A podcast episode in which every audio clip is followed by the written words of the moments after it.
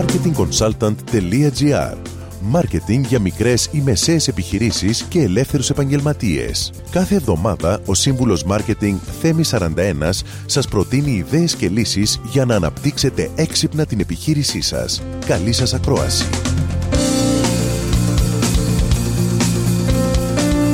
Γεια σας. Η συναισθηματική νοημοσύνη στοχεύει στο να σας βοηθήσει να χρησιμοποιήσετε τα συναισθήματά σας για να προκαλέσετε θετική επιρροή εντός και εκτός της επιχείρησής σας. Ο μόνος τρόπος όμως για να μάθετε να χρησιμοποιείτε τα συναισθήματά σας προς όφελος της επιχείρησής σας και να αγγίξετε τους πελάτες σας, βελτιώνοντας αποτελεσματικά την επικοινωνία σας μαζί τους, είναι να αναπτύξετε κοινωνικές δεξιότητες. Ακούστε μερικά tips που μπορούν να σας βοηθήσουν στο στόχο αυτό. Πρώτον, να θυμάστε πως το περιεχόμενο του μηνύματός σας έχει σημασία μόνο εάν βρίσκει ουσία σε αυτό ο παραλήπτης και το κατανοήσει. Τις περισσότερες φορές, όταν ένα μήνυμα δεν φτάνει, ευθύνεται ο πομπός και όχι ο δέκτης. Ο παραλήπτης πρέπει να νιώθει σεβαστός και να μην νιώθει πως πιέζεται από εσάς για να σας ακούσει. Αφήστε το να μιλήσει και επιβεβαιώστε πως κατάλαβε. Δεύτερον, οι άνθρωποι δεν αγοράζουν προϊόντα ή υπηρεσίες. Αγοράζουν λύσεις σε ανάγκες ή ωφέλη. Σκεφτείτε πως οι γονείς δεν αγοράζουν μαθήματα αγγλικών αλλά το πτυχίο, δηλαδή την επιτυχία του παιδιού τους μελλοντικά στον επαγγελματικό στίβο. Εάν δείτε έτσι κάθε μορφή επικοινωνίας με τους πελάτες σας, θα μπορέσετε να δημιουργήσετε επιχειρήματα που θα μιλούν ακριβώς στην καρδιά τους. Τρίτο, να έχετε ένα στόχο. Κάθε επικοινωνία έχει έναν στόχο. Ο τρόπος που διαμορφώνετε τις φράσεις, οι λέξεις που τονίζετε και η αλληλουχία των προτάσεων σας βοηθούν υποσυνείδητα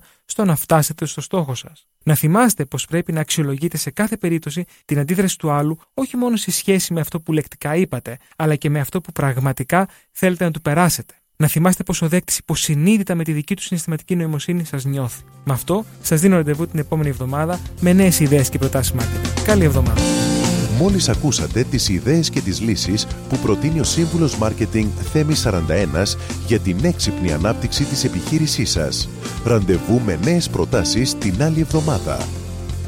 marketingconsultant.gr Μάρκετινγκ για μικρές ή μεσαίες επιχειρήσεις και ελεύθερους επαγγελματίες.